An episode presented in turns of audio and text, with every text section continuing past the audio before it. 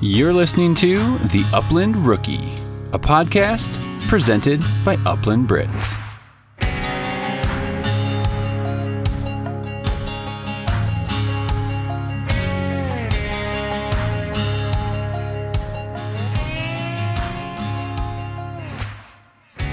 Welcome to the Upland Rookie Podcast. I'm your host, Will Larson, and as always, this is presented by Upland Brits. Also presented by Eukanuba Sporting Dog. To help get everything your dog's got, you need nutrition that holds nothing back. Eukanuba created the new premium performance lineup to help unleash your dog's maximum potential. Check them out at eukanubasportingdog.com. Also presented by Trinity Bretons, Angels in the Home and Demons in the Field. Now offering the Trinity Upland Academy to help each Trinity Breton client attain and develop the highest level of training available with George Hickox. Trinity Breton offers puppies. The Trinity Breton Upland Academy with George Hickox started dogs and stud services. Learn a whole lot more at trinitybretons.com. Also, Pointer Traditions. Pointer Traditions is making some premium dog collars, bird straps, you name it, they got you covered. Their dog collars are some of the best premium high end dog collars on the market, and they look amazing. So get your hands on Pointer Traditions. Use promo code ROOKIE15. That's ROOKIE15 for 15% off your order. All right, we are going to jump into today's episode. I'm super excited. I got back from my Nebraska hunt uh, a couple days ago. I know a lot of you have followed along on social media the last few days, but I thought I would do kind of a quick recap. Um, of the hunt, and not just a recap and, and, say all the great things that happened, but um, go through two things. Uh, one, the highlights of the trip. Uh, what stood out to me uh, just as wins, and that uh, really stood out. Uh, but also, I'm going to go over what what did I learn from the trip. What did I walk away with learning um, that I want to grow and know and, and, just do better for next time. So we will start with the highlights. it's always always good to start on a, a positive note, right? Um, highlight uh, how my dogs worked. Um, that really, really probably was a top highlight for me is just getting them out there in a real experience, knowing there are wild birds out there, uh, and just watching my dogs um, change direction with me. If I go this way, they go that way. Um, just seeing their natural range. Um, I did really try to um, kind of shut my mouth as much as I could um, and just see where they would go. Um, Gage, he really pushed his range. Um, he was working 150 to 200, maybe a little bit more at times, um, which was really fun to see. Um, really, really fun.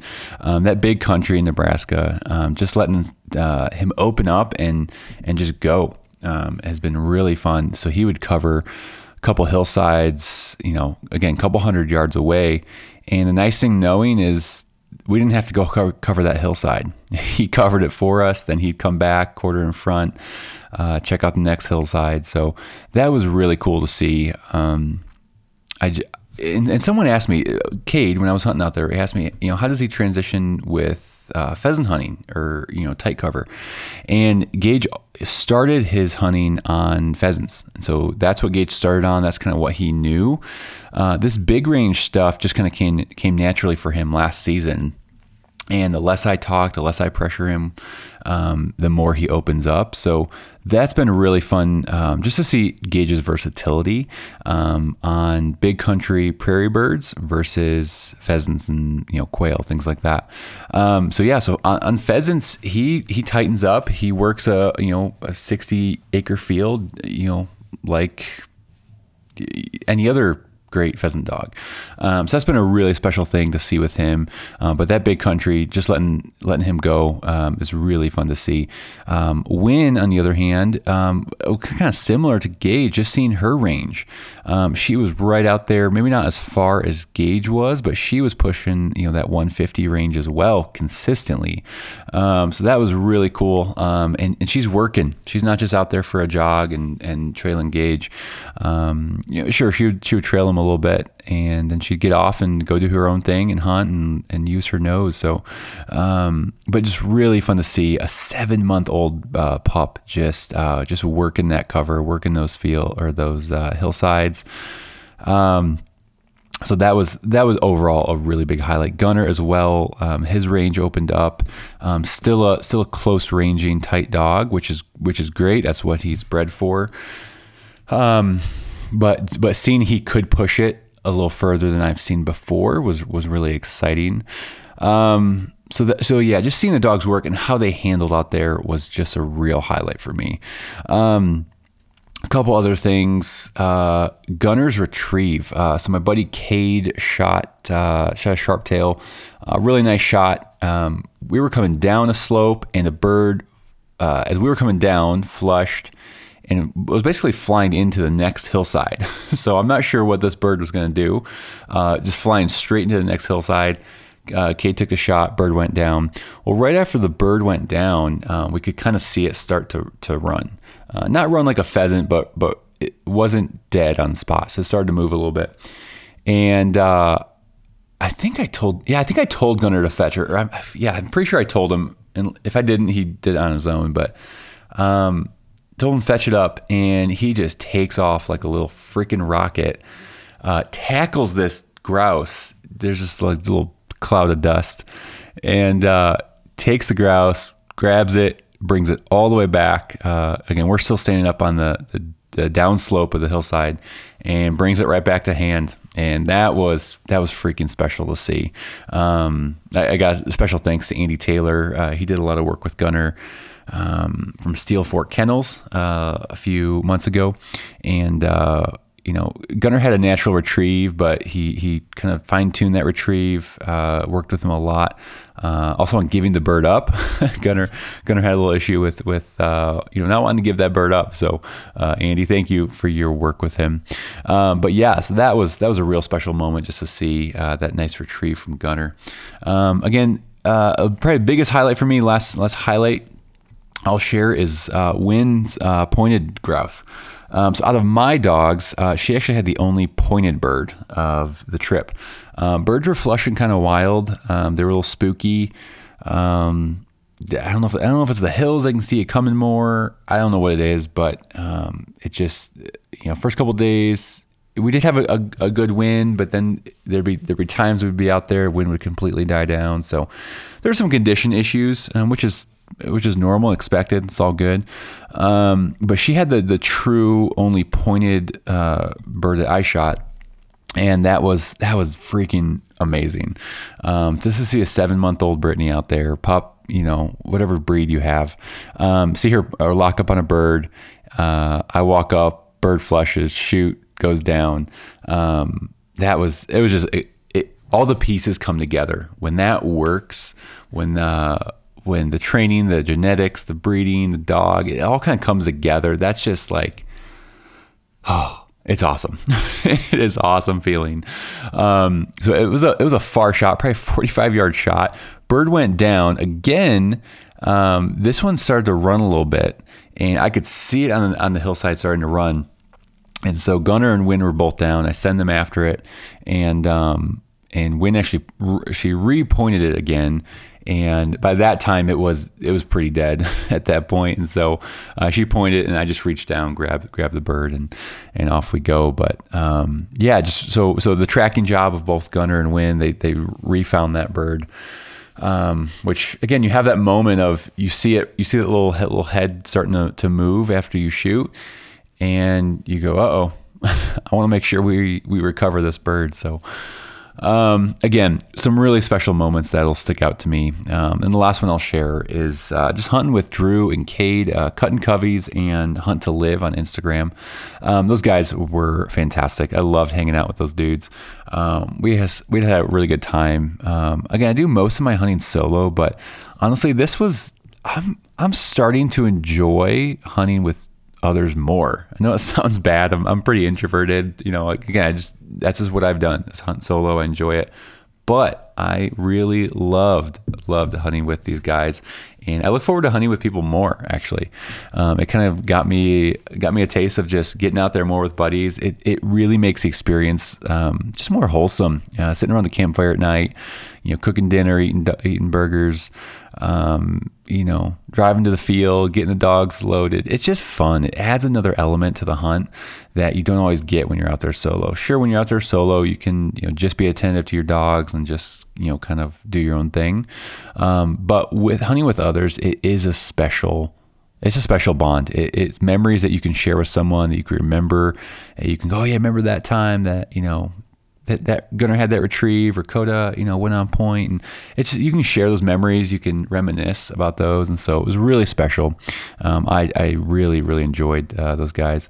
Um, Zeno, uh, Drew's, uh, gosh, probably 19 week old uh, GSP. Uh, fantastic little pup.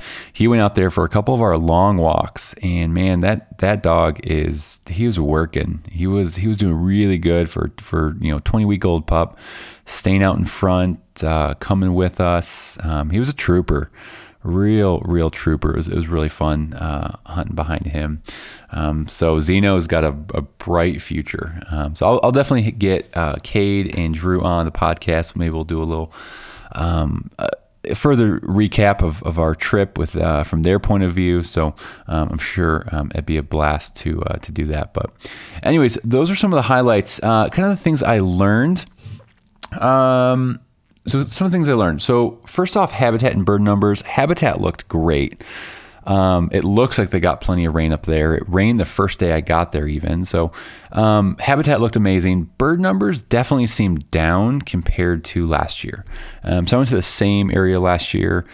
Um, and, and just from what I saw last year compared to this one, definitely down um, just as far as bird numbers. I was seeing a lot smaller coveys, fewer coveys um, of sharp-tailed grouse. So um, that was it was interesting to to see. I, I, did look at the drought map before I went, and it was I forget what color it, it showed, but I mean it was in drought, but it wasn't wasn't bad. It, it gave me hope going up there, but I think it was enough maybe to maybe affect some of those birds. Um, so yeah, just smaller coveys, not as many. Um, definitely got into them. Found the birds, found some coveys, uh, found birds each day, which was awesome. So very thankful for that. But just kind of something that stood out of going, oh, like the drought is a real thing. it can happen.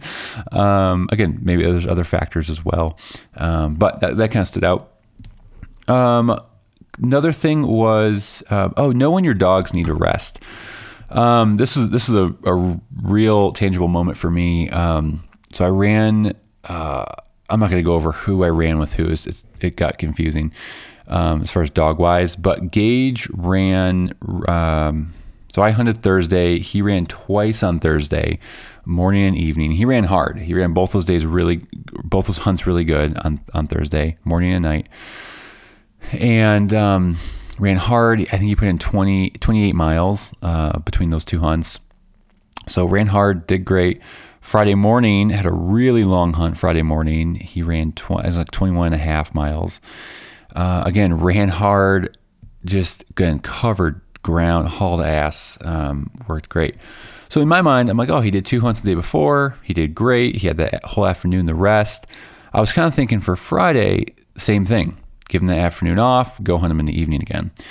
Um, so put him down the ground that evening on Friday, and we're you know we're a little bit into our walk. Uh, we got uh, Cade's dog uh, Coda down and Gage. I think yeah, I also had Wind down as well. And Gage is just acting slow. He's just not running. He's not ranging. He's slow. He he keeps stopping. He laid down a couple times, and once the, once he started laying down, and we're barely into our, our walk. I'm like, okay, something something's up here. He he didn't get enough rest. He's not ready to to to go on another hunt. Um, so I made the call. I just told the guys, I said, "Hey, I'm going to head back to the truck with uh, Win and Gage, and you guys continue on. Um, have fun. Don't you know? No rush. Go do your thing, and I'll just I'll be back to the truck waiting for you." Um, and it's always hard. You you want to get back out there and you know hunt and all that stuff, but um, he was just showing me he needed rest. He, he could not do it, and I wanted to hunt him the day after and the day after that. And so you got to make those those calls that um, might not be what you want, but you got to make that call for the dog because they are not going to make that call. They're not going to do it. Um, so, anyways, we headed back to the truck, and uh, I could have went back out, but I was tired as well. So I just I just sat, sat at the truck and, and waited for uh, waited for the guys. So it was all good, but it was a, a learning for me that um, I think dogs need more rest than I think even. Um, and if you hunt them real hard in that morning, they might not be able to hunt that that evening. So um, again, just a learning for me. Um, probably a mistake on my part for even trying it that Friday night, but um, hey, you live and you learn. Um, yeah, and then rested him all Friday night. He Gage went back out uh, Saturday morning, acted like nothing happened. So he was he was ready to go and charged up. Did another 20 miles uh, Saturday morning. So, anyways, those um, those are some of the things I learned. Uh, some of the things that stuck out to me on this trip. Um, had again had a, what a way to kick off a season. Um, bagged a few birds, got in some coveys. Dogs worked great. Win got our first point.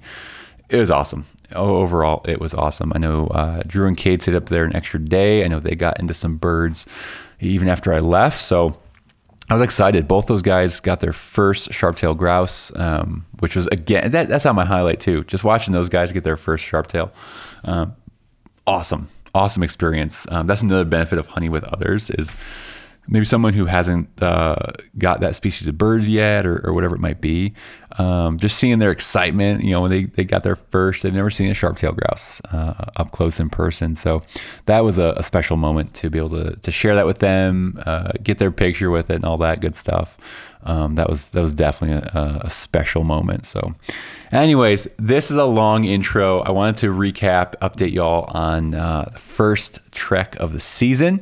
Um, I hope you all um, are getting out there. Hope you have some plans made, uh, some things figured out to get out there, chase some birds. Early season's fun, guys. It's fun. Don't let the heat scare you. Don't let um, bird numbers scare you. Just get out there. Again, I didn't find as many birds last year, but guess what? I had just as much, if not more, fun this year uh, than I did in, in, last year. So, anyways, get out there, make some plans. Uh, we are going to jump in to today's conversation with Ben Brettingin of OnX Hunt. Uh, ben is. Uh, I guess we're kind of continuing a Montana series. I know last week we talked with Brandon Moss, uh, who's also in Montana. Ben um, it's not from Montana, but he's going to spend a lot of time out in the prairies of Montana this fall. So we'll call this my Montana series. Uh, so we're going to jump in with episode 21 uh, with Ben Brettingin.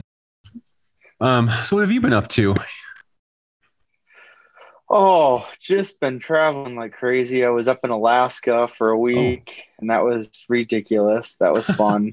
Good. Um, so now I'm trying to pack like probably six months, four months of honeydews into like the last week before I leave for Montana. So heck yeah. Was was Alaska yeah. was that was that hunting, fishing, work, pleasure?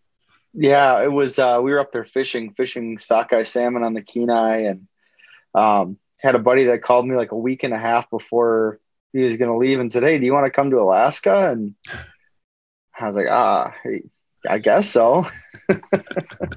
That's pretty awesome. So that's yeah, you can't really you can't turn that down. Absolutely. Yeah. You cannot turn yeah. that down. What um what what I guess I guess give us a quick what's kind of on the first horizon for your uh, your upland season? So uh, I had spent I had spent some time a few weeks in eastern Montana last year, and obviously the bird numbers were ridiculous, right? Yeah. So this year I decided, well, if two weeks is great, a month is even better. So I am, yeah. So I am, uh, I'm headed out. Actually, I'm headed out the first, or before the first, going to hunt it for a few days uh, around opener, and then I've got to come back for a wedding, and then that Sunday I'm right back out to the prairie and be there for three weeks. I might pop over to North Dakota, um, try it over there, meet up with some buddies, and maybe try to shoot a crane or two. So okay. really, just no agenda while the wherever the wind blows me. Dude, that sounds awesome. That sounds really really awesome. I um my uh, so my trip is uh, maybe not as structured maybe as that is in the sense of like I don't really have a plan, but I kind of do. yeah. um, so I uh, yeah, I'm I'm still debating on whether I hit I hit Montana or not. I'm just I'm kind of going back. Uh, do I just spend all my time in North Dakota? Do I jump over? Um, so we'll we'll see. But um, all the all the reports have been making me nervous a little bit. yeah, you know, I, I've heard good and bad. Right? It's the you hear all the doom and gloom, and there's always going to be pockets of birds, but like there are some areas I've heard from Montana that's just scorched earth. It's yeah. dirt and not a lot going on. But then other people I talk to, it's like, oh yeah, you know, we found birds. You just, you know, you've got pockets of really good habitat, and um, they just concentrate in those good areas. Versus when good years, they're in marginal habitat as well. So yeah. Absolutely. Yeah. Well, let's. Um, I definitely want to dive into that a little bit more. I want to hear about um, Montana last year for you, kind of what that was like. Um, I know you got a new pup. We got to talk about onX. We got a whole bunch to get to. Uh, but first, uh, just tell me a little bit. Tell us who you are. Uh, introduce yourself and uh, put us on the map. Where are you? Uh, where do you call home? Yeah. So uh, my name's Ben Brettingin, and I obviously work for for onX Maps. I I've do most of the marketing for the Midwest, uh, represent our Midwest customer as well as uh, the wing shooting side of our business. So upland and waterfowl turkey, and that's it's great because that's what I love to do. So um, I'm based out of um, so onX is based out of Missoula, Montana, but I am out of uh, just outside of the Twin Cities, uh, kind of where I grew up. I had actually until I started with onX about a year and a half ago now, and prior to that, I was down in good old Mississippi, actually. So I was oh, living nice. in the South. Yeah, it was good time. I would work for uh, for Primos Hunting down there, and so great experience. Got to meet a lot of cool people. But uh, last fall was my first year in five years that I was back in in bird country and I took full advantage of it. So right on, man. Yeah. Right on. So with, so with on, with your role with onX, is it, so are you, you're kind of the voice then for the upland side of things, a little bit of waterfowl, a little bit of Midwest region. Is that kind of Yep. the gist of it? Yep. Okay. Exactly. So I work with a lot of our, our, our upland waterfowl partners and as well as, you know, I guess advocating for all you upland hunters out there, right? Making sure that that the app is working for what you need it to do. So that's awesome. That's and I've awesome. got a vested interest in it, so that helps. I oh, fight 100%. Hard, I fight a little bit harder. Hundred percent. That's awesome, man. Yeah. We'll uh, we'll dive into that in a little bit. Um, but tell us a little bit of your. I guess let's start back at back at the beginning. Sorry, I can't talk tonight. Um, did you did you grow up hunting, or how did you how did you get get down this path?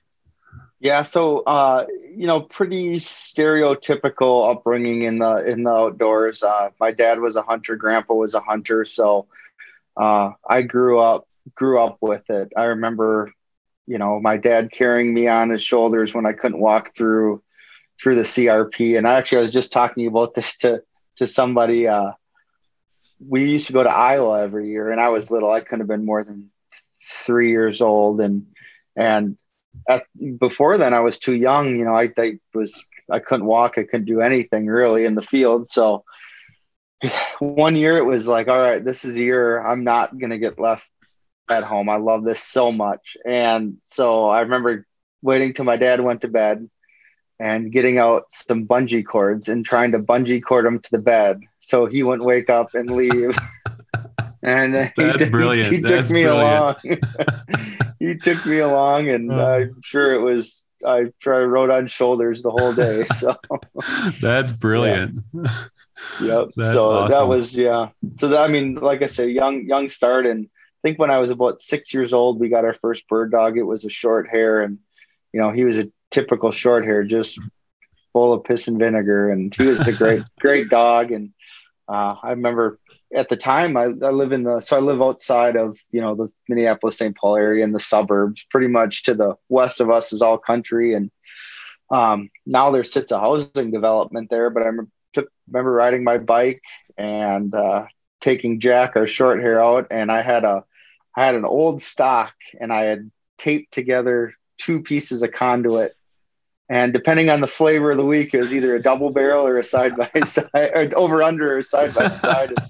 we'd go, we'd go chase after pheasants in the in the uh, what's now a housing development. So, um, yeah, it was you know I, I, was eaten up by it, and so from there, um, you know, I started to get a lot more into waterfowl. by That dog got cancer and died, and um, my parents got a golden doodle, and not the same caliber of bird dog.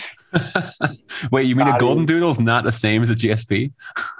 I know it's weird, right? we'll we'll get into this later, but that's like saying a, my pointer is the same as my draughts. Very sure, different. sure. Oh, I bet. I bet.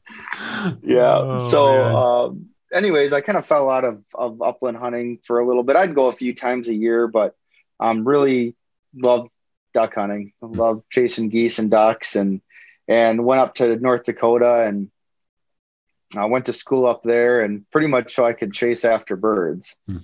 And I did a lot of that and and uh, actually then I so then I moved down to Mississippi and of, of all the things I missed it was it was hunting birds, hunting pheasants, grouse, whatever. So um, from there it was hard, right? I mean, hmm. heck, I was at least from pheasants, I was 15 hours away, maybe a little bit closer. Sure. But so I really started to take a, a ton of trips, started going to Kansas, going back to South Dakota, North Dakota, Minnesota. And, and uh, so hit it, hit it really hard again. And uh, yeah, it's been, been great. It's been great to see the community grow. Um, obviously probably with the advent of social media. So sure, sure. So when you were in Mississippi, did you have your own dogs at the time, or were you just out there walking? Yeah, so I skipped over all my dogs. oh no, no, you're good. so, you're good. So I, uh, yeah, when I right when I moved to Mississippi, I I bought a got a uh, she's six six now uh, a Drahthaar, my first one, and um, I wanted something that I could do it all with. You know, we still I worked for Primo, so we did a a lot of duck hunting mm. for for the TV show, and so I wanted a something I could uh, track deer with, shoot ducks with, and then also a pointing dog. And um, she was she was a great first dog for mm. sure, just because uh, really forgiving. Like she had the drive, she was hard headed. You could make mistakes with her. Mm. Um, That's important. She would just keep keep coming back. So I feel really lucky having her first because the next one he was a little bit more challenging, and then now this pointer, um, he's even more challenging, just different. but so I got Annie, and I think about two two or three years. So it was three years later because I was running. I ran her through the VG VGP, and that summer I got my second draught.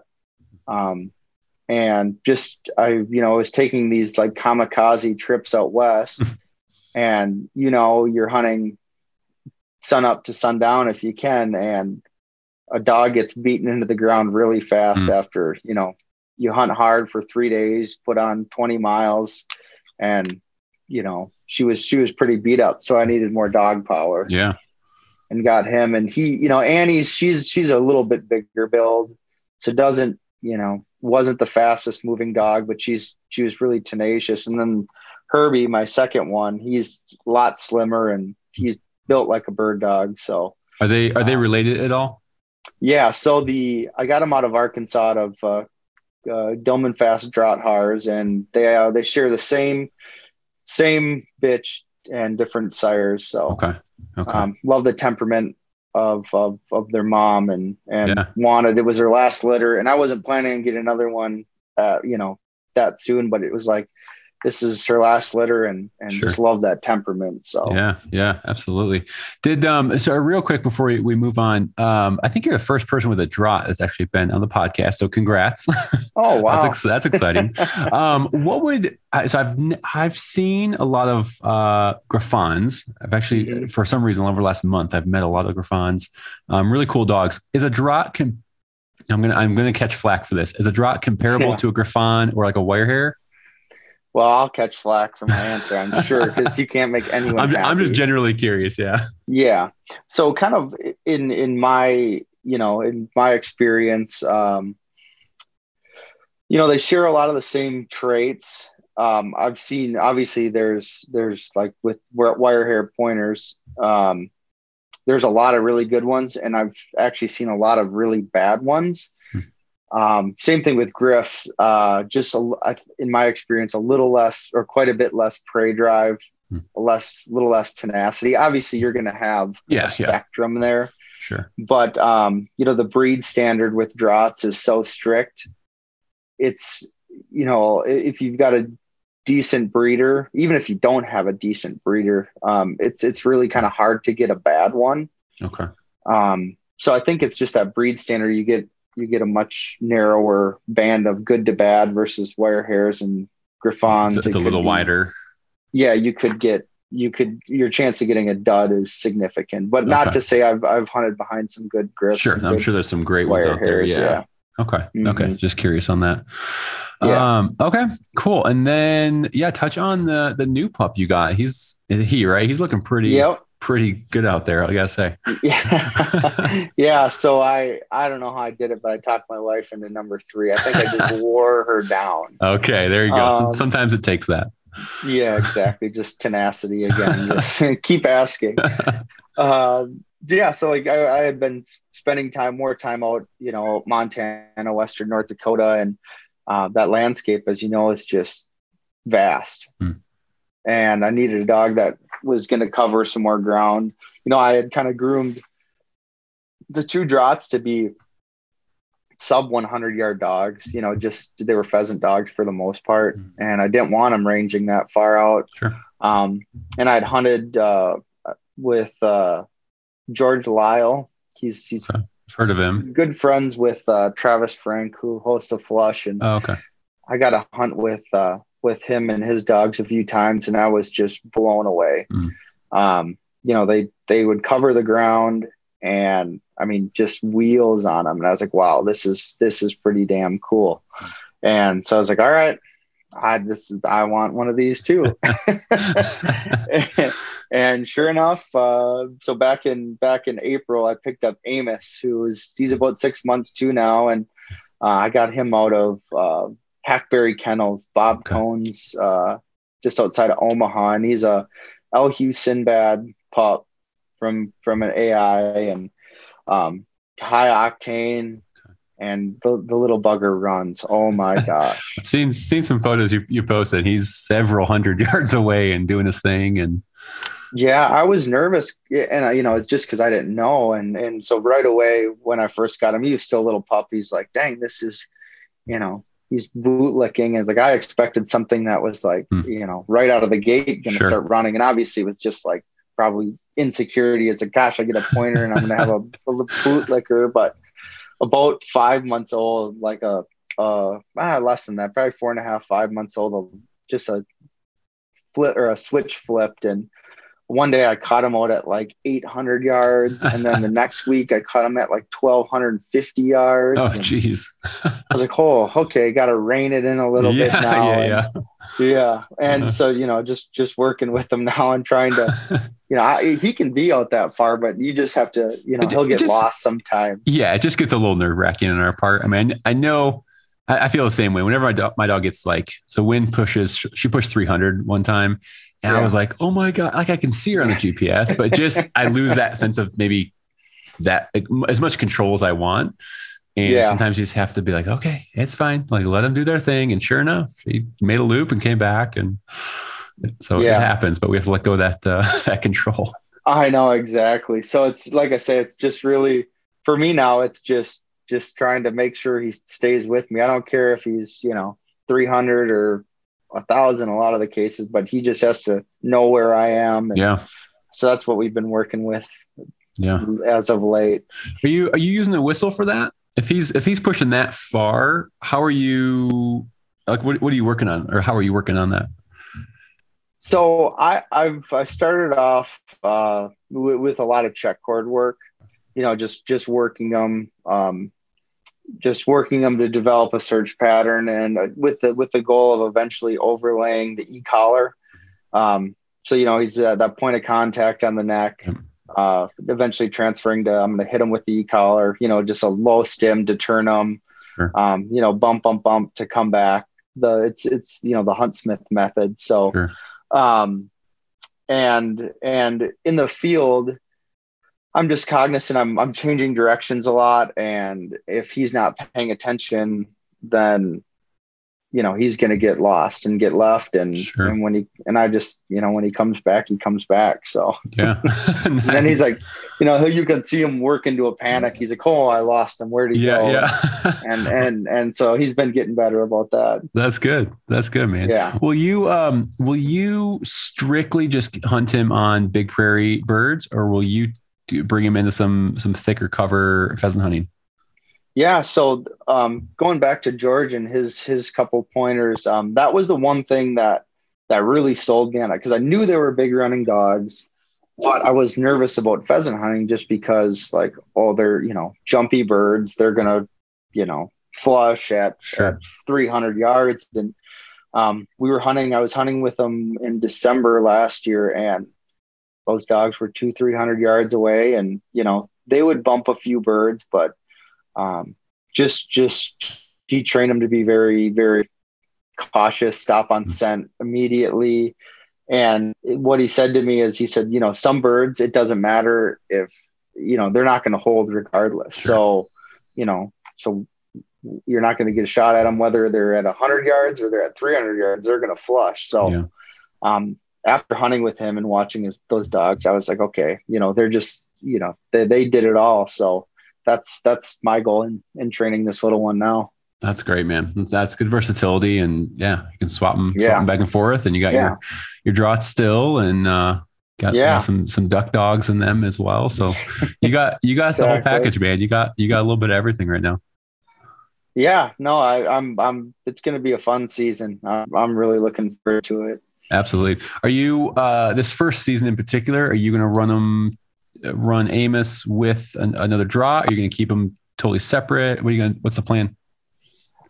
You know, I will run them. I'll run them together for sure, just because I, a lot of the times I'm running. Yeah, I'll run two dogs normally, and so my my first one, Annie, she had a actually had a spinal stroke at the beginning of of last year, so she's oh. got one leg that's you know about half there, not half in terms of physically, but just you know she'll she'll limp around, so she doesn't cover much ground. Okay, stays close um, you know, just when I've been running them just on wild birds since we opened here, um, you know, Amos will be out, like I say, out two, 300, Herbie will be at about a hundred and okay. Annie will be tight. So they just kind of do, do their own things. But I was cognizant, you know, early on I ran them together, but then, um, actually Amos just started, you know, doing his own thing. So, um, I was like, all right, well, we'll just continue to run them together. There you go. I mean, they're they're covering every square inch. Then, if you got if you got a big ranger, a mid, and the close, I mean, you're covered. yeah, exactly. you so. are covered there, brother. That's awesome. Um, yeah. Talk about last season a little bit. Give us. I know it's almost a whole year ago, but uh, especially or maybe early season. Give us a kind of recap. Yeah. Early season Montana and North Dakota. What'd you hit? Yeah, so I started out in Montana and, and went to more of a central region. Wanted to get out there and just see some new country and um, got out there. The weather was just awesome. It was that big cold front that came through there. So I was super mm-hmm. stoked. Mm-hmm. Spent a bunch of time scouting online, talking to a few folks. And I was like, all right, I think I've got a pretty damn good game plan ready to go. And then uh, after about day two, I just was kicked in the teeth. Like, I, I, don't think, I think we may have found like one covey of Sharpies mm-hmm. and just some awesome looking, awesome looking ground and cover. And um, I was just beside myself. Mm. I was like, I, I, I don't, I don't know what to do. And so said, heck with it, packed up, headed back further east. Um, just some, some cover that I guess I was more familiar with. I didn't, you know, didn't hunt spots I'd hunted before, but just that look, it's like, okay, okay. this looks like there's Sharpies and, and Huns and, and, uh, picked a new spot on, you know, found it on the map and, and went out there and and I think within like five minutes we started putting up birds. So I was like, oh, mm, nice. That's that's relief. I had some friends come up, drive up from Mississippi, and um, and so you know that just that little bit of added pressure. It's like you're trying to show them a, a fun time oh, too. Oh, sure. So, um, yeah, because otherwise I probably would have beat my head against the wall in central Montana until I figured them out. But yeah. Um, yeah, so so got into Sharpies, Huns, uh, just a great great time out there hunted. I think we ended up hunting out there for like another six seven days, and and that was uh, middle September. And I, you know, I was I don't I don't think I had plans to go back out there, but it was so good. I we saw so many pheasants and mm. Um, decided early October to well, so go back out there again. Um, and yeah, the the pheasant numbers were great. We nice. the sharpies were still behaving well. That's good. And yeah, so it was it was a, a great time out out on the prairie. So nice. Were you were you finding yeah. sharpies and pheasants in kind of generally the same same fields or same general area? Yeah, so um, the area I was hunting was a little bit thicker, and so we would find sporadic pheasants in there, like you know maybe every every half mile we'd find a, a, a pheasant. Nice. And yeah, so it was like, I mean, not fast and furious, but then you'd, you know, we'd hunt a couple pieces that dropped down to the cattail slough or dropped into some like a like a stream bed area where there was better vegetation thicker and of course the drahts go right down into the thickest cover they can find and and just i mean pheasants everywhere like if it looked like good pheasant habitat they were there they were there. That's awesome, man. That's awesome. Yeah. Um, I was talking to I think it was Brandon Moss uh, a couple weeks ago, and he was yeah. telling me about this whole.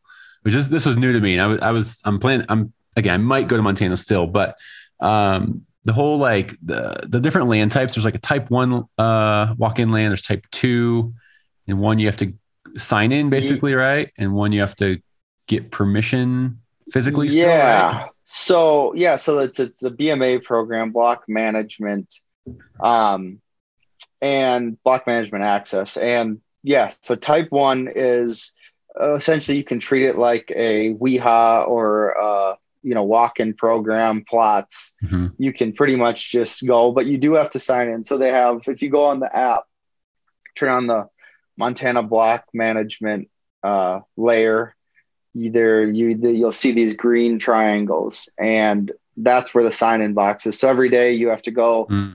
sign in um, at the you end of the day you, you drop gotta, it in the box yeah at the end of the day you bring it back just you know i think there's you know what you know maybe what you shot how many birds you saw were you satisfied that kind of thing.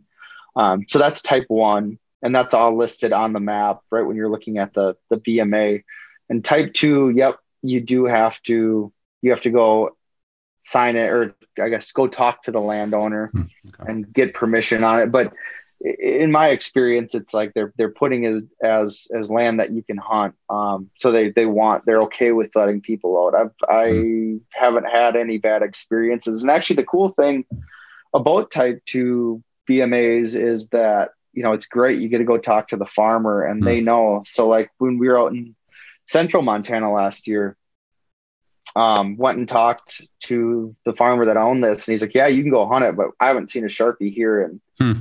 you know in years." So it's like, okay, good. Like, wow, That's great to know. Yeah, he's like, if you ever want to come back and hunt pheasants, so it's like they're all right up here. So yeah, so it was like, you know, at first I was a little leery. It's like, oh, it's just easier not to ask, but but it ended up saving time and and also got a few good leads for for pheasant season if I ever went out there. That's that's really good, man. I think um I mean I'm not great about that, but I think it's a really good value. Um talking is talking to landowners if you can. Um, you know, being mm-hmm. respectful, um, getting to know them and just showing some vested interest. I think that can, like you said, it can actually help you, but also just I, I think it can just speak a lot to the upland community and, and how we approach them, how we interact with them. I think that's a that's a that's a good value that I think we all need to include myself. Yeah. I need I need to do a little bit better yeah and it's uh, the only thing you got to remember is if if you're trying to hunt something you got to give yourself an extra hour mm. because a lot of them love to talk yes. which is not a bad thing but no no keep that in mind they might yeah. they might not have seen a, a new person in quite a while so yeah yeah some of those were out there and yeah yeah but but you mentioned yeah i mean i totally like you said it's been a year ago but you mentioned brandon so uh, after we last year after the first trip we was we were hunting in eastern montana there and then ended up going back out uh, further west and hunted with brandon for for a couple days and um and chased after sage grouse and and that nice. was that was incredible he oh, is nice. you know he spent his whole you know whole life yeah. hunting sage grouse out there and and yeah. it was it was a sight to be seen so that's all did you um, uh did you uh take your first sage sage grouse Yep. So nice. actually, my dad was out there with with me too, and so we got to go out there and, and both uh, get a couple sage grouse, and you know, Brandon's got obviously he's got Brits too, and and gosh, it was fun watching his dogs. He's got some hammers. So yeah, that's so cool, man. Yeah, that's so cool. Well, that's awesome, man. I mean, just just hearing a little bit of last season's got me more excited even. So Oh we'll, yeah, we'll, we'll, see. We'll see. I'm, I'm going to be so close up there in North Dakota. I might, I might as well just jump over for a couple days. I mean, come on, while I'm up there. Yeah, why not? Right? Why not? I know it's not like we can take this trip. You know, you yeah. know, multiple times a year. So make the most exactly. out of it. exactly. That's awesome, man. Um, so what was I going to ask you next, sir? Oh, do you uh so with the drahts, sorry, going back to the drahts real quick, mm-hmm. are, have you done any um, like natural ability testing with them? Any trials, or what's that process like for the drahts? Is it a little bit different yeah. than AKC stuff? Yes, it definitely is. It, it's kind of the same flavor, um, but I like to call the you know the NAVHDA and that kind of stuff. It's like the American version of what we do for the draht. So uh, it's the it's called the JGHV testing system. Um, I'm not going to try to say what that acronym means in German because I can't even start. So fair enough. but essentially, it's kind of what uh, NAVHDA is based off of. Um, okay. So yeah, I ran all I ran both dogs through uh, VJP, which is the natural ability, the puppy test, and then the HZP, which I think is equivalent to like I can't remember what they call it, like the utility prep or something like that. Oh yeah, oh yeah. There's like a prep, and then there's the utility. Yep. Right. And, and then so the yep, and then the VGP, which is the utility test. Um, from you know, from what I know, I watched a you know a utility test the other day, and it's like a utility test on steroids. It's mm. two days long 32 different subjects and um, you know any, any, everything from search behind the live duck to uh, they call it fox in a box where they'll you know you you've built this this box. I can't remember the standard now but it's like 20 30 inches something like that and put a fox in there. They've got to jump in grab the fox and get out and um, uh, rabbit drags blood wow. tracking oh wow. um, so you got fur involved you got everything yeah, so it's it's just I mean it's a grueling test. It's when I get when I got done with both of them, I went and probably had 50 beers and fell fell asleep. That's it, intense. That's intense. Yeah, it was fun though. I mean, um, you know, w- w- any of those groups. I was hanging out with some people up at Pine Ridge after one of the tests, the NAVHDA test, this this uh, couple weeks ago now, and um, really obviously you're gonna you're gonna get a really well trained dog going through that system but really it's just the people you meet in it mm. like just every i mean a lot of people that are just like you love dogs love hunting um, you'll get to meet people from all over the country and have more invitations to hunt than you have time for so mm. um, you know obviously the dog's one thing but i really enjoyed it just just because of the people and made a lot of good friends especially when i was in mississippi and mm and you know a northerner in Mississippi. so I, I got to meet a lot of good friends uh, outside of work, lifelong friends that you know we hunt together every year still. So that's really cool. That's really cool. Yeah. Um, is that is it just for drahts or is it German dogs? So is it GSPs and all that, or is it? Yep. So it is. So the JGHV. I, I don't remember all the breeds that that um, they judge, but it's you know the Deutsch Langhaar, Oh, okay. Uh, the Kurt, the Kurzhaar, um, obviously the Draht, and then okay. I think like Munsterlanders and all that stuff um, are under the JGHV as well. Um, depending on the breed, slightly different requirements, okay. if I remember correctly. But gotcha. Um, yeah, very cool. And then with uh, with Amos, will you uh, will you test him in any AKC trials or anything like that?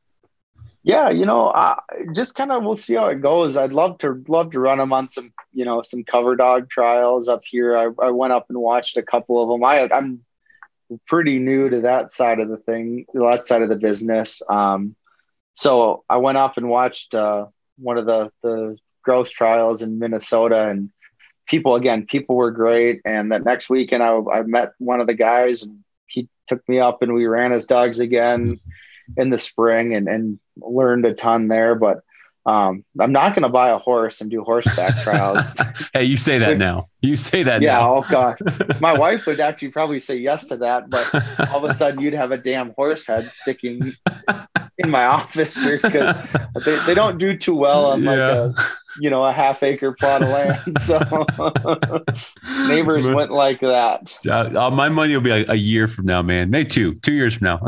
you got horses. Yeah, right. yeah okay.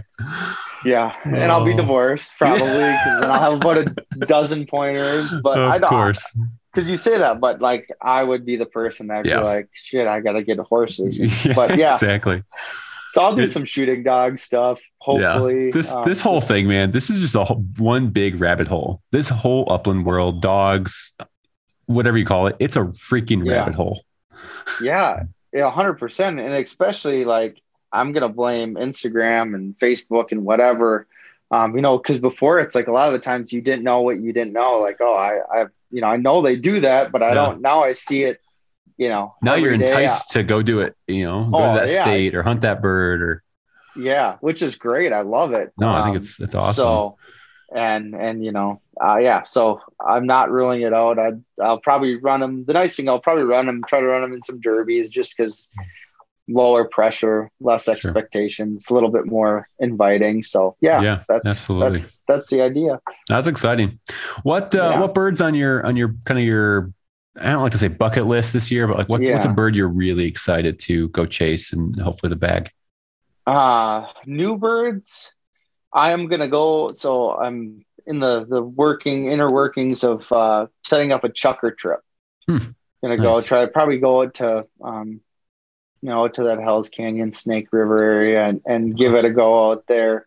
Um, I've got another guy that I work with at onX, uh, Custis Coleman, who um, he's a go getter. He's got some great dogs, and he's like, "Yep, dude, let's early November, let's go out and chase nice. chukar." So um, I've never done that before, and and probably just get my butt whooped coming coming from you know being a flatlander. Oh, but, sure.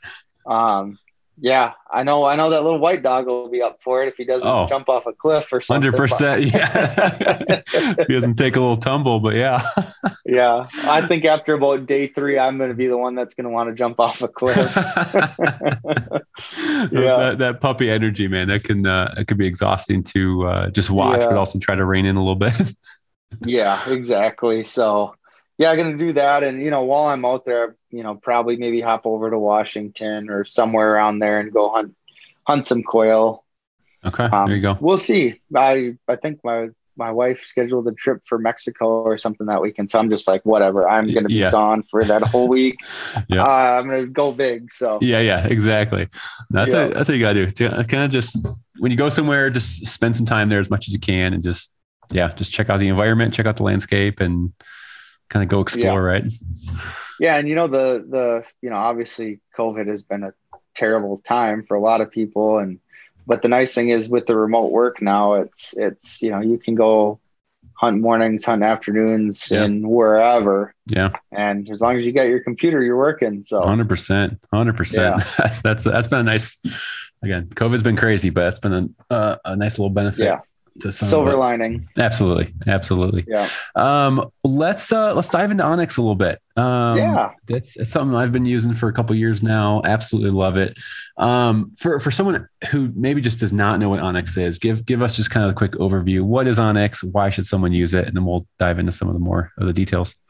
Yeah. So I'll preface it by saying before I even worked for onX, um, if you if you don't have it and you are a bird hunter, you're a public land bird hunter, you travel around, um, you need you need to have it. It's I mean it has completely changed the way I've bird hunted. So it is a uh, GPS navigation hunting app for your phone, um, and uh, at the crux of it, it's it's you've got private and public land information, so you can see public land, private land boundaries, who owns that land, um, and and you know that is is really super valuable, and not only what type of public land, but like we talked about with BMAs, is it a type one or a type yeah. two? Is it a WPA? Is it state land? Um, so it just gives you all that information uh, right at your fingertips, and you know for what for what you spend on a you know shells what you spend on a shotgun your dogs dog food yeah you know it's it's inexpensive so we have a you know $30 $29.99 package and a and a 99 package uh, single state or um, 50 states so sure uh, it's yeah you know i'm yeah. preaching to the choir oh 100 percent no 100 percent I've, had, a couple people yeah. here and there just are like oh, hey oh, yeah. what you know what is this? Why, well, you know, why do I need it? And again, try to go, kind of go over that and just hundred percent.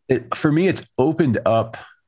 So when I first got my, my bird dog, um, got my bird dogs all excited. I was just starting to get into upland and the, the kind of the roadblock for me was knowing where to go. It was a huge roadblock in just knowing like, okay, got this dog season's coming. Like where the heck do I, where do you start? It was kind of this, this mm-hmm. mental roadblock in trying to kind of search around like Google images, like like it was just it was very hard to find information yeah. and uh, so once i got turned i forget i think it was a friend maybe or someone turned me on to it and uh, it just opened up possibilities it opened up like oh okay two hours from my house there's these blocks of walking access in colorado like mm-hmm. it just mm-hmm. gave you more encouragement to be like okay i can do this i know where to go you know put some boots on the ground and, and all that and uh, kind of the, that e-scouting part i think it I feel like that's yeah. a learned a learned skill, and I'd love to talk a little bit more about that. But for you know, talk, talk, about e scouting a little bit in terms of, um, yeah, yeah. Talk about kind of the importance of e scouting and what that kind of kind of means. Yeah, yeah. So, I mean, to kind of mirror your point, I mean, it's it's not, uh, you know, to what you were saying about you that confidence. It's not only for you know somebody new to get the bird hunting. It's you know me, even me, going out to Montana, somewhere I've never been um, without it, I, I, there's no way I would have ever done it just because uh, in the past it's either you had to have maybe went with somebody who knows the area who had been hunting out there for years or you know met know somebody that could take you around out there and show you the ropes but now you can just you know go out with confidence knowing that at least i can find land to hunt i know what it looks like so um, yeah, it, has been a it's been a game changer for I think new and and veteran hunters alike. Yeah, absolutely. But yeah, so e scouting, uh, it is a wildly important part of of what I do. No matter if I'm hunting pheasants, grouse, prairie grouse, whatever, and I've got a you know I've kind of got a system that that I that works for me. But in talking to a lot of people, um, you know, it might be a little different, but. Hmm. Uh, uh, I'll just kind of go through what what I look for maybe mm-hmm. yeah. in in in trying to find a new area. Um, let's just take take pheasants for example. Um, the first thing first thing I'm going to do is is turn on my public public or government land layers. I'm going to turn on private, and then whether it's walk-in or depending on the state you're in. Sure. Um, I'll have those layers on, and that is um, that's my that's my first step. The next thing what I'll do is I will look at the map, whether it's uh, actually so before that I will look at the state agency and look at uh, roadside counts or you know that preseason. Pheasants Forever does a great great. Yeah. Uh, you know they combine all the states in their your prairie grouse primer. Yep, or yep. I'm looking forward to that. I know it's great. So all these state agencies put out you know, bird densities, you know, what areas are better this year, what areas aren't so good. And at least it'll get you in the right area. So I will look at that, um, especially if I'm traveling to somewhere I don't know. And and if you're going somewhere, you maybe going out for the first time, I would highly advise looking at that. And then then go back to onX and compare, be like, okay, this is the good area. Hmm. And, and I wouldn't get so hyper focused on on only hunting in the excellent areas hmm. um, because there's probably another thousand, two thousand, three thousand people that have the exact same idea as you. So I like I, I wouldn't hesitate like in Minnesota. I think they rate it like fair, good, great, whatever. Mm-hmm. Um, and so like you don't have to go to the area with the absolute highest bird populations. Sure. Um, so so in, in in saying that, I'll look at that map and compare it to onX and be like, okay, this is the roughly the area that the bird numbers are supposed to be good in, and from there I will start zooming in and finding clusters of public land. Um, what I don't want, what what you don't want to do is go and say, all right, oh, there's one piece of public ground, and put all your eggs into that mm-hmm. basket because you could get out there, it could have been grazed, uh, especially in a year like this with with emergency haying and grazing. Uh, it could just be, you know, there could be cattle everywhere. The cover could be, you know, eaten down to nothing, and you're like, oh gosh, now I'm an hour, 45 mm. minutes from the next area to even try to hunt. So sure. that's why I really focus on those clusters of areas. Um, so, you, so you're basically giving yourself some options. You're giving yourself, hey, if this piece looks terrible, I can jump five minutes down the road and hit up this plot. Yep. And especially, you know, with hunters too, it's like, oh, if there's a hunter in there, two hunters, two trucks around it, it's like you're kind of SOL. So yeah, looking for those clusters of, of public lands together and then from there what i'll do is once i kind of find a rough area that i want to be in if you know whether it's 5 10 15 different pieces or or a couple large pieces um, I'll I'll hyper focus on a few of them. So, like I said, we're talking about pheasants here. So I will find, uh, you know, properties that have kind of a mosaic of cover. And what I mean by that is a mix of uh, cattails, a mix of uh, you know if you if you look at aerial maps um, i like to call it like a fuzzy look okay. so if you go if you go on find an area that's got thick you know thick good tall grass and you zoom in close on it it almost got like it almost has like a furry fuzzy look to it and um and in addition to that uh that furry look also look for like multiple different colors so mm. Um, generally, the lighter the color, the thinner the cover it's going to be. Okay. Uh, the darker the color, like you look at cattails, for example, they're always pretty much going to be dark. Um, so just that kind of that patchwork of different grass heights. Yeah. And um, we recently added uh, crop layers. So for pheasant hunters, for for guys that chase sharpies, Huns, whatever, um, we've added crop layers. So what that is is um, it is all of last year's data. Um, we can't get can't get this year's data like what's planted now. It's it's just for market reasons they don't publish it. Okay. But um, yeah, so obviously corn is king for pheasants, especially. Sure. Um, so it's, our real, real, I'm so sorry to cut you off. So real quick, yeah, with, no worries. With the crop layer, um, cause I, I hadn't yep. actually poked around that one yet. Yeah. Um, I looked at the North Dakota, the electronically posted layer, but I haven't seen this one yet. Sure. Um, so with is that just gonna because like do they again this is more of a farming question i guess are they changing crops in, in each field each year because it's kind of like a rotation base yep exactly so so okay. Even though like a lot of people ask well why don't i care what was in their last season?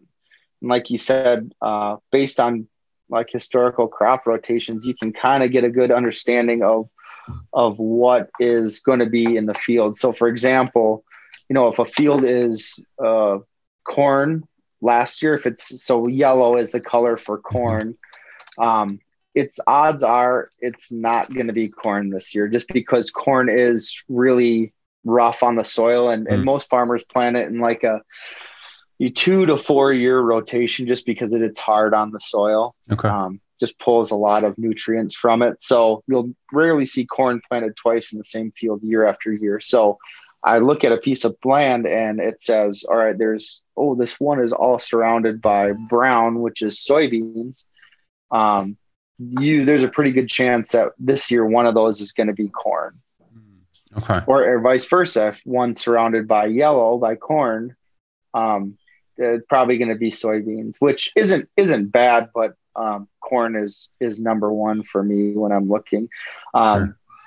And it just, just depends on timing of the year too. Like maybe early in the year, this one's uh, looks like it's going to be there's a lot of wheat around. It's going to be a wheat field. Well, mm. if I'm hunting early, odds are like if I'm hunting opening day, odds are that corn's probably going to still be up. So there's mm. going to be a lot of birds in that corn. Mm. So if I'm going to hunt it, I might hunt it last light, yeah. um, catching them back to to to roost, or I'm just going to go and hunt that area surrounded by um, surrounded by wheat, gotcha. just because I know you know, come August, early September, it's already going to be out. So sure, okay. Um, so it's just, it's just giving you a lot of it's giving you data to kind of form a plan, form an idea for what you're stepping into. It sounds like. Yeah, exactly, and that's the one thing you know, just just over um, you know, last year and a half, I've been working and just even just digging into the maps even more. It's um, it, it's really compiling all of that information together and then like hopefully through like podcasts like this or articles um, you can kind of you know i'm trying to put it together yeah so it's it's it's compiling all of this data together to make a you know a, an action plan. Well there's yeah there's still work required on our part. It's not just oh we look at a map and okay that tells us everything. Like there's still going to be some work and requirements on our side to like you're saying put together okay i heard this i read this i see this. Now you put your own game plan together basically. Yeah exactly. So yeah. um yes. So so uh after i find a you know property that's like it's got the mosaic cover it's got good crops surrounding by it. Um i i always implore people to use waypoints. Um, maybe everyone else has a way better memory than I do, but my memory is awful. Yeah. And, and, so I'll put I have a color coding system I'll use. Um, if I I'm e scouting I'll use uh, I'll find a piece of property and I will uh, put a waypoint. And not only put a waypoint down I will um, we have different icons so you know different icons for different species different things so if I'm pheasant hunting I'll put down I'll say all right here's a pheasant icon on this waypoint and I'm going to color it yellow Hmm. and you can pick whatever color you want. This is just what yeah. I do. I was yellow, actually I was actually curious about your systems. This is good. yeah. So yellow means I've e-scouted it. It looks good on the map. I've never been there, um, but it's something I want to check out. And if I find an area where it's like no brainer, like oh my gosh, the spot is going to be dynamite, I'll color it pink. And so once I get out to the spot and either I I confirm that whether it's I see birds out there, I run into a bunch of birds, or I go out there and I, you know, find birds hunting, I'll change it to blue. Hmm. And in the note section, I'll put, you know, I maybe I saw but 40 birds out of this area, sure. or I saw five birds out of this area. And I'll put a date in there too, so kind of know when I've been there. And I'll change those those yellow waypoints to blue waypoints. And um, my map looks like it's got like some sort of chicken pox disease because it's just you know and, and, you know i'll get bored at the computer at night or whatever like oh let's go to south dakota and try to find some public land roosters and there'll be like a random area that's got like 70 70 waypoints on it it's like huh I, looks like i went a little buck wild that night so so blue means you've basically seen it in person right Yep, okay. I found birds there. Okay. Um, yellow east goat, And then if I go there and it, I just bomb, there's no birds there. I'll actually leave the waypoint on there, but I'll turn it to black. So black okay. is a no. Black is a no go. Okay, oh, that's a good idea. Not good, and you know it, it just if it's like I there's there's never going to be birds here in the next five years. Um, it's not if they're you know, there might be birds here. This black means like, do not ever do not do this. step foot on this piece of property again. It's yeah. just dirt. Yep, exactly. so um, that's kind of my system, and it helps me keep things organized. And and I, I you know, I see other people's maps, um, and, and a lot of red X's but I think it's super important and valuable to to just do a good job of documenting so you can go look back and you know mm-hmm. three years and say okay like otherwise if I see a bunch of red X's it all looks great. oh, like did I was it this spot I hunted or or was it or did I e scout this spot or you know yeah it just gets confusing so it takes a little bit more time but yeah. um, I think in the long run especially you know onX is still pretty new so what is your map going to look like in yeah. in 10 years or five years. So, yeah, yeah. Think about long term. One of the, yeah. uh, I think the biggest thing I, have struggled with is just kind of learning, like, like you were saying, like, oh, corn looks like this, you know, cattails look like this. I've just had trouble like understanding, like, what do all these pieces look like? Um, mm-hmm. One of the things that I started doing, I think it was last year, yeah, it was last year, is when I'd be driving out in the country, wherever I am, and I see a piece of ground, I see corn, a cornfield. I pull mm-hmm. up onX to see what it looks like in person and what it looks like on onX. And it teaches yep. me, oh, like, okay, that's what corn looks like on onX. Oh, that's yeah. a, wheat, a, wheat, field. And so that's been kind really of nice. smart. Yeah, yeah. just just visually, I'm just very visual person, and uh, it just helped me learn like, okay, that's you know, cut wheat field, that's cattails, and all those kinds of things. And um, still learning different areas and stuff, but yeah, it's at least help help me get a little bit of uh, just yeah, put some eyes on it at least. Yeah, for sure. Like that's great. Like it just really helps you pinpoint what is what. Um, one thing I tell people uh, to do, and it's what I did when I went out to Western Mon or Central Montana and bombed, is um, what I did is I would actually go. So I'd go to onX.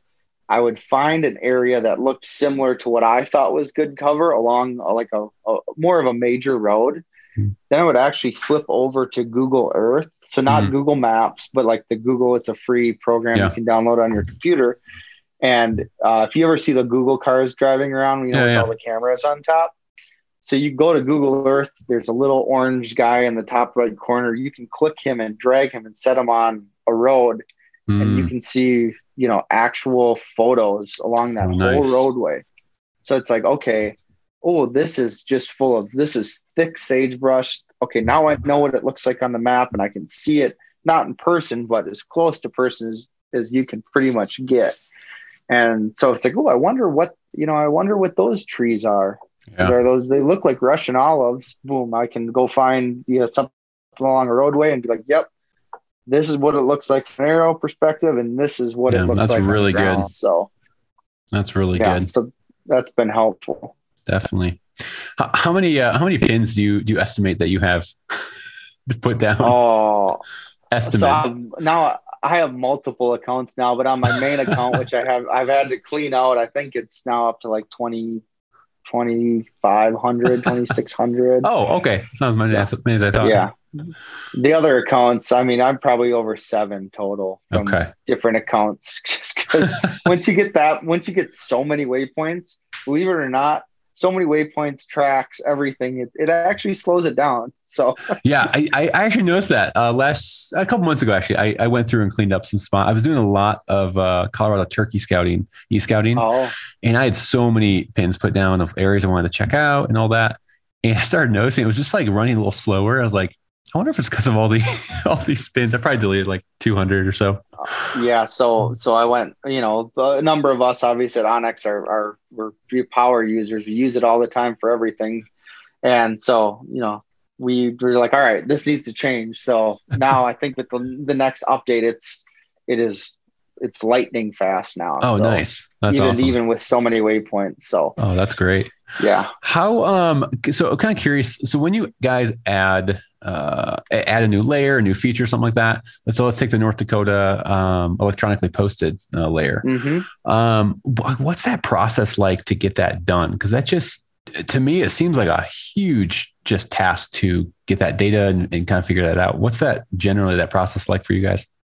Yeah, so I, I mean, by no means am I, and uh, you know, a GIS specialist. Um, I, I just can poke my way around GIS, but essentially, you know, we find some data that is, you know, would be valuable, and you go contact the state organization like this, you know, in this instance, it's Game and Fish, and and um, they have it all. They have all that information they've compiled um, in their GIS database, and then our engineers go and um, can put it into the app. And uh, I don't I don't know how it's done. Ex- just exactly. magic. Yeah, exactly. I just I tell them to do it. Somebody says go do this, and then they go do it. They're great. But we've got you know we've got a huge team of really talented people, and and they're great. They're super fast. Um, and uh, yeah, so it's really just just what you know what what can bring value to our customers. You know, like out in North Dakota, like you said. Um, now with the rule change, it's like oh, that's that's huge because a property might not be posted physically anymore. Mm. You know, back in the day, it, um, you know, for I guess for people that aren't familiar with North Dakota's uh, land access laws, is uh, in the past, if it's not posted, uh, you could legally hunt it. Um, so now it might not be posted, but it could be electronically posted, and um, you you wouldn't know just by looking for a sign on a corner post or every X amount of feet. So, um, yeah, like that's something that that the the more it's out there, the more people realize it. Because I'm afraid, you know, obviously you got to pull the cord at some point, and Sure. and it's going to be awesome. But you know, I'm sure there's going to be a number of warnings written this year, just saying. You know, I'm sure the game wardens are going to be explaining. Yeah, you know, we've Sure. got this new system, blah, New blah, blah. So, process. Yeah. yeah, It'll be, a, it'll be a learning curve for sure. a hundred percent. Yeah. Well, I uh, I grabbed a couple questions uh, from the old Instagram on uh, a couple Oh, onX yeah. things. So Very nice. I thought we'd uh, dive into a, a couple of these and uh, again, just answer how you can, and uh, we'll kind of go from there. But uh, someone asked, uh, how would I, or no, I would, oh, sorry, this person wrote, I would ask if we could get a middle ground package of three to five states. Is that anything you know about on the horizon, or is that, or you guys just have the the one state and, and then the 50 states, right? Yep, one state and the 50 states, and I, you know, I don't. Uh, as of right now, you know, we have no, uh, no plans to do a middle ground. Um, really, we're we've added uh, so our elite program, elite membership. Uh, if you haven't looked at that recently, um, we've added a number of different things uh, outside of the app. Um, you know, if you do any big game hunting, we've added. You can go and access. It's called Top Rut or um, Huntin' Fool, which can Hmm. get you draw odds if you're Oh, applying yeah. for any big game stuff. Um, we offer that for free. We've got a number of other things in the pipeline that are, you know, tremendously valuable um, to hunters. And and here I can't spill the beans yet, but we've got some new feature for bird hunters that it's it's going to change the game for Nice. for bird hunting.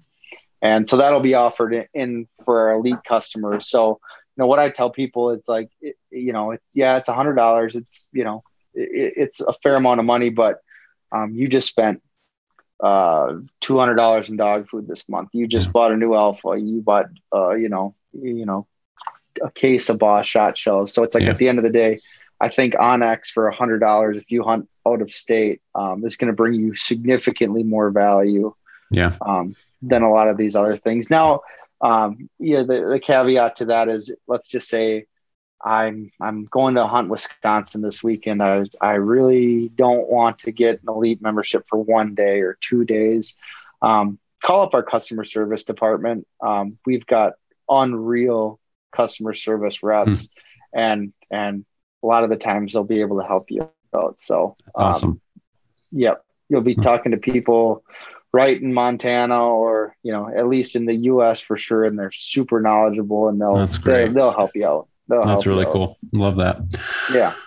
Um, this is kind of a funny one. Does onX steal my pin locations? Yeah. So, yeah. No, I don't steal. Uh, um, so that that's a question that we get a lot. And it's really? Yeah, all the time. Like people, and they always half jokingly, but you know, obviously there's some some hint of truth in there. um, so yeah, I mean, it's it's a big deal, right? Like I don't Yeah, want, yeah. I, I don't want other people at onX seeing my pins, much less, you know. So no, um, that's you know, all of our our waypoint database is under lock and key, and um, you know, it's all it, it's all encrypted, so like we can't we can't access your your data.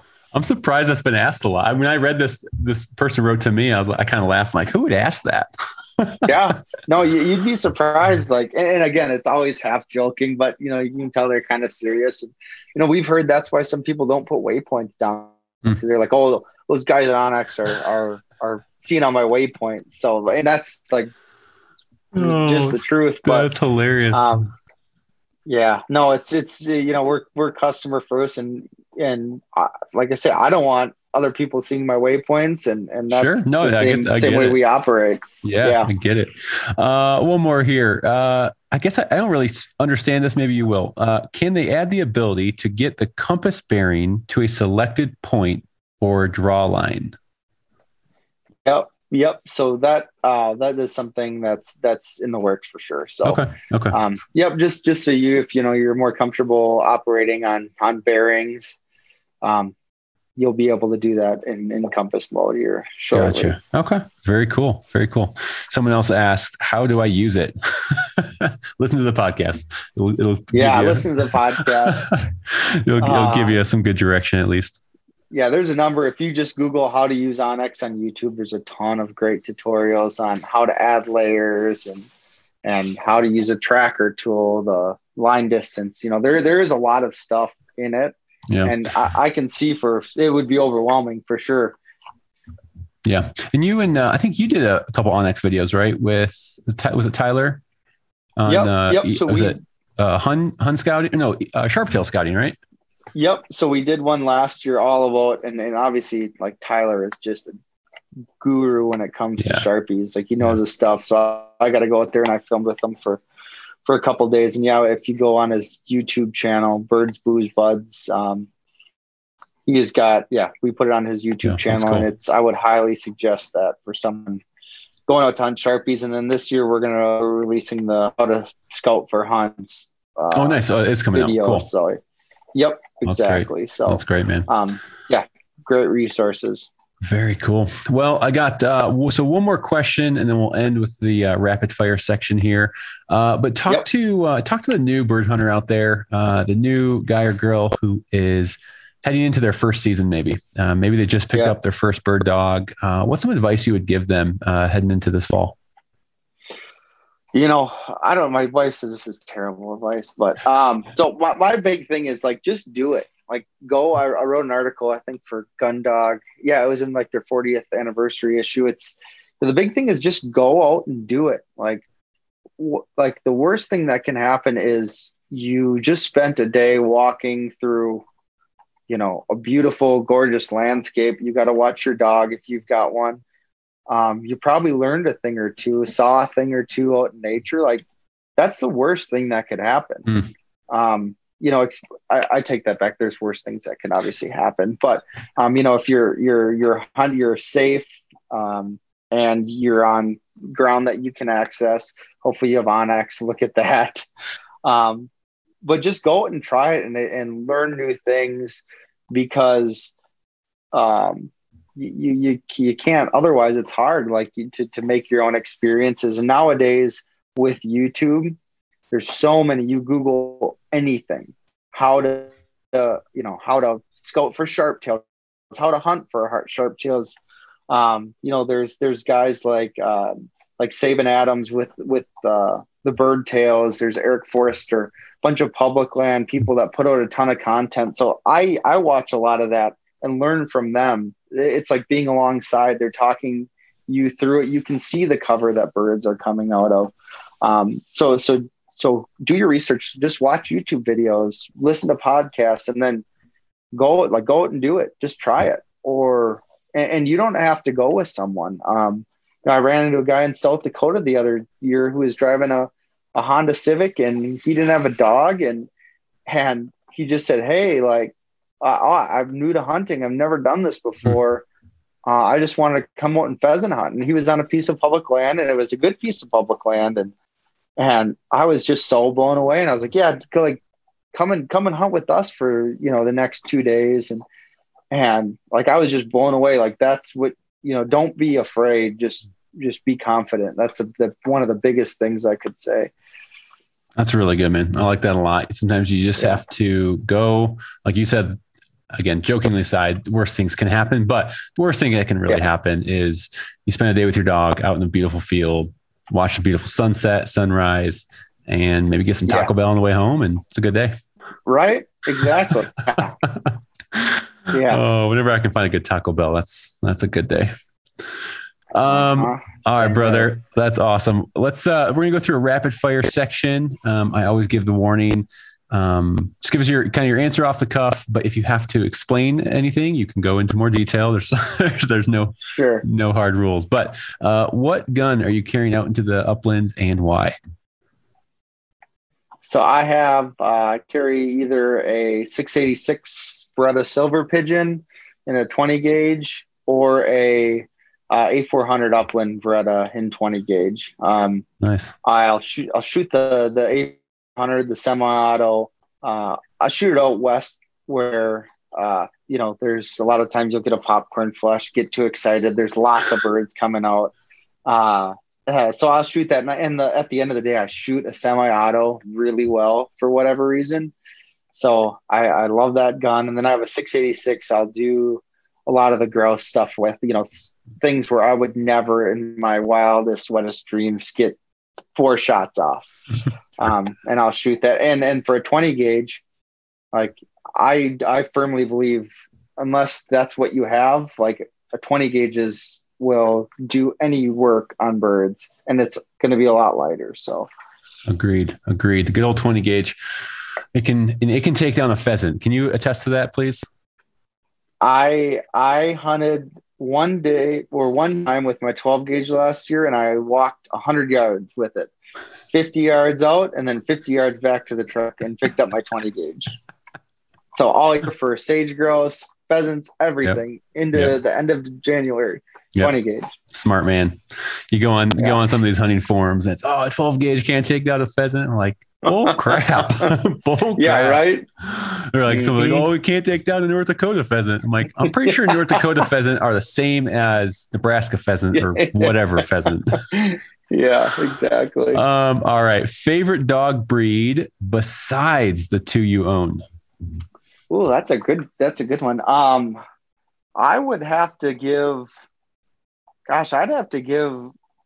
Uh, I think either a probably a setter.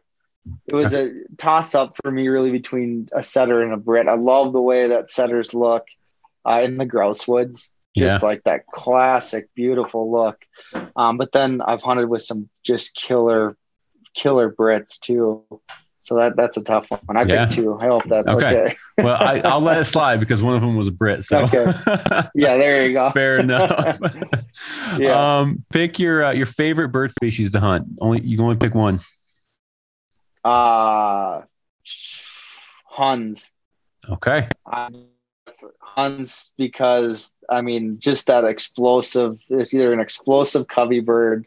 Um, I'd say quail, but I like the Huns because they're a little bit bigger than a little bit bigger, um, and and just just that that beautiful look to them. You know that mm. rusted head and the mm. places they live at. It's nothing like shooting a, a Hun in an old farmstead.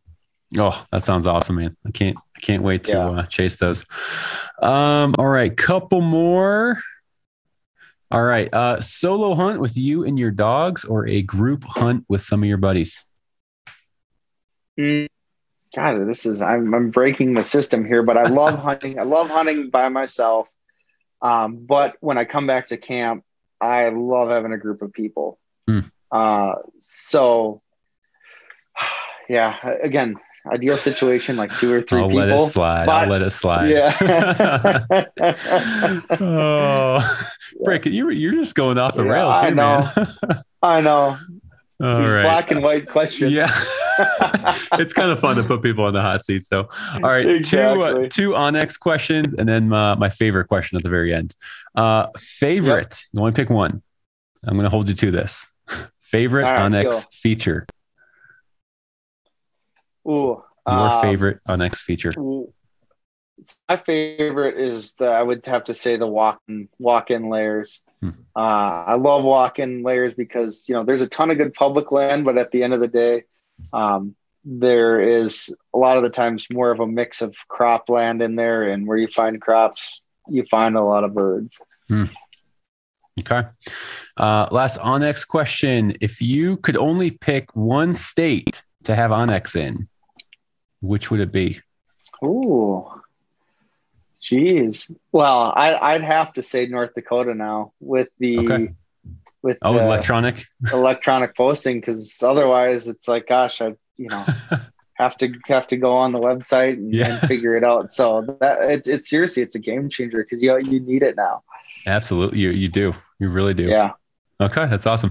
Uh, it's yeah. kind of random. Do you do you uh, just personal opinion? Do you feel more states are going to move to something like that? Where yeah or do you think they don't have I a hope- need? I hope so. I mean, it would be great. Um, just you know, like I said, North Dakota is kind of unique with with their land access laws. I think it's like North Dakota and Maine or something Mm. like that.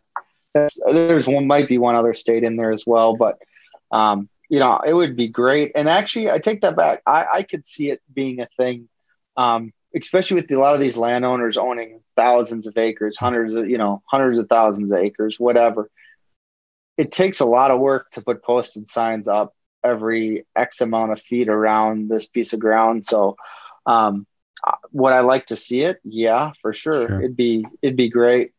Um, but like I said, North Dakota's kind of Yeah, yeah, they're- unique- u- Yeah, because they, yeah, like you said, they were probably the only one that if it wasn't physically posted, you could hunt it, that kind of thing. So, exactly. Yep.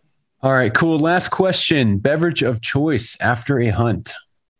Oh, I'm gonna have to give the nod to the old Busch latte. All right, Ah. little Yep. little Busch. All right, Yep. you you might be the first. I'd have to go back and check. I think you're the first one to say Busch. I've, Oh, been, I've been on a streak the last couple podcasts. Uh, guys are saying water, which is I mean, that's- Really? that's good, smart, but yeah. Yeah. Um, not not not me. I'll, I'll, I'll yeah, go for a Busch every time. yeah, yeah. sounds sounds about right. Yeah. Well, Ben, uh, this has been a blast, man. Thank you uh, Yeah. so much for for jumping on here. We're I know getting late here, and uh, so Yeah. I want to respect your time. Uh, I got I got kids inside that are banging down the garage door. So, well, well, I, I really appreciate you having having on me and honored that you thought of me. So uh, I had a great time and hope to do it again soon, yeah, and maybe maybe catch each other in the field here this fall. yeah, absolutely, man. Thank you so much. Thanks for Yeah. sharing your wisdom on OnX and all that all that good stuff, and just yeah, getting to know your story. It was a lot of fun. Great time. Thanks. Yeah, thanks so much, Ben. Take care.